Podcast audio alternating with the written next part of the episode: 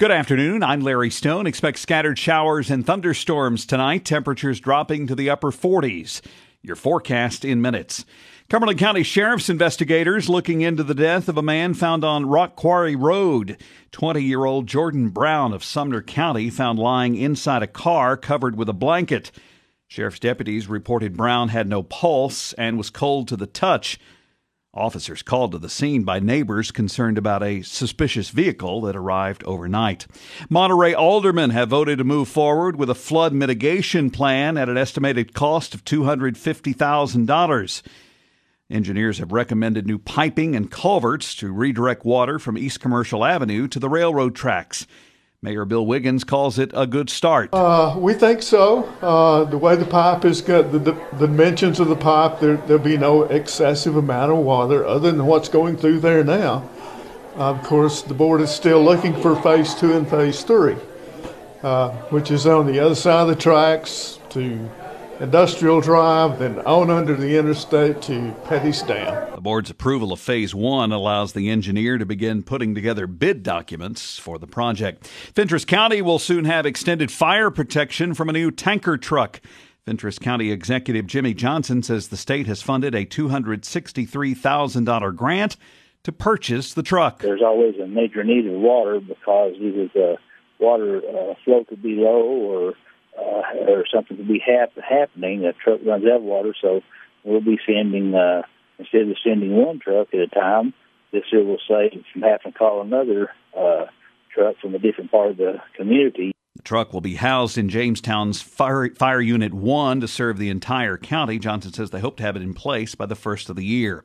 A Cookeville man faces multiple drug charges following a traffic stop. 30 year old Michael Dowell charged with the manufacture, distribution, and selling of meth, possession of drug paraphernalia, and the falsification of drug test results. Cookeville police pulled Dowell over on a traffic stop just after midnight Thursday along Carolina Avenue. The Putnam County School Board may consider allowing students at a local private school to participate in club sports. Superintendent Jerry Boyd says he's recently received the request from the headmaster at Highland Rim Academy. His original reason for contacting me was something we've already discussed about Highland Rim students participating in sports at Cookeville High School. But he had talked with TSSAA and they said that with recent changes, they, they won't allow co-ops between non-public and public. So his request was, well, well, could we could we have a discussion about club sports? So his kid, you know, kids might could play lacrosse. Boyd said the request would apply to at least 10 students at Highland Rim. Friday morning crash in Overton County's Highway 111 construction zone slowed morning traffic. The incident happened around 6:15 this morning when a vehicle driven by 21-year-old Caitlin Miller of Cookeville struck a construction barrier near Highway 293. Miller was not injured in that accident. For the first time this season, Sunday morning, it will feel like colder weather. And colder weather means the flu. That means getting a flu shot. Early signs show you may need it this year. Dr. Michelle Fiscus heads Tennessee's immunization program.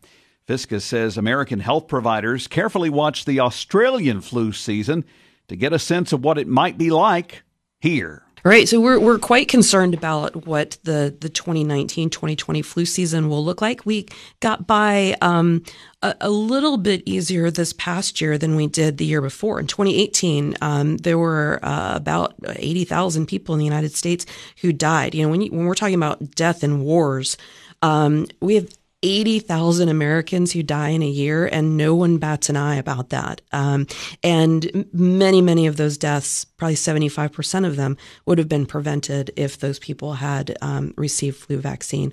Uh, we know that those people who become seriously ill, by and large, have not been vaccinated with flu. And yeah, it's a pain. We got to go through it every fall because we don't have a universal flu vaccine yet. And every year there's there's a little bit of um, you know guesswork and um, and finger crossing that uh, the World Health Organization does about how uh, to put certain strains into the flu vaccine. Um, but what we're seeing this year in uh, in Australia is a year that uh, has very severe flu with a lot of people who are sick and a lot of people who are dying. And so um, we flu is very interesting in the United States because you can have people who, by and large, believe in getting vaccinated, but still won't get a flu vaccine. And what I usually hear is, well, every year I get the flu vaccine, I get the flu, or every year I get the flu vaccine, I get sick. Um, and the flu vaccine, the injected flu vaccine, is absolutely scientifically, biologically incapable of making you sick. So, what may happen is when you go get the flu vaccine, you're standing in line at, at the pharmacy with a bunch of people who are sick and coughing who give you the flu while you're there getting the vaccine. And it takes a couple weeks for that vaccine to kick in. But what we know is that even if there's not a great match in the strains that are selected for the vaccine and what we see come through in that year, just having antibodies to flu is very protective in preventing hospitalization and ICU admissions and death from flu, no matter what the strain is.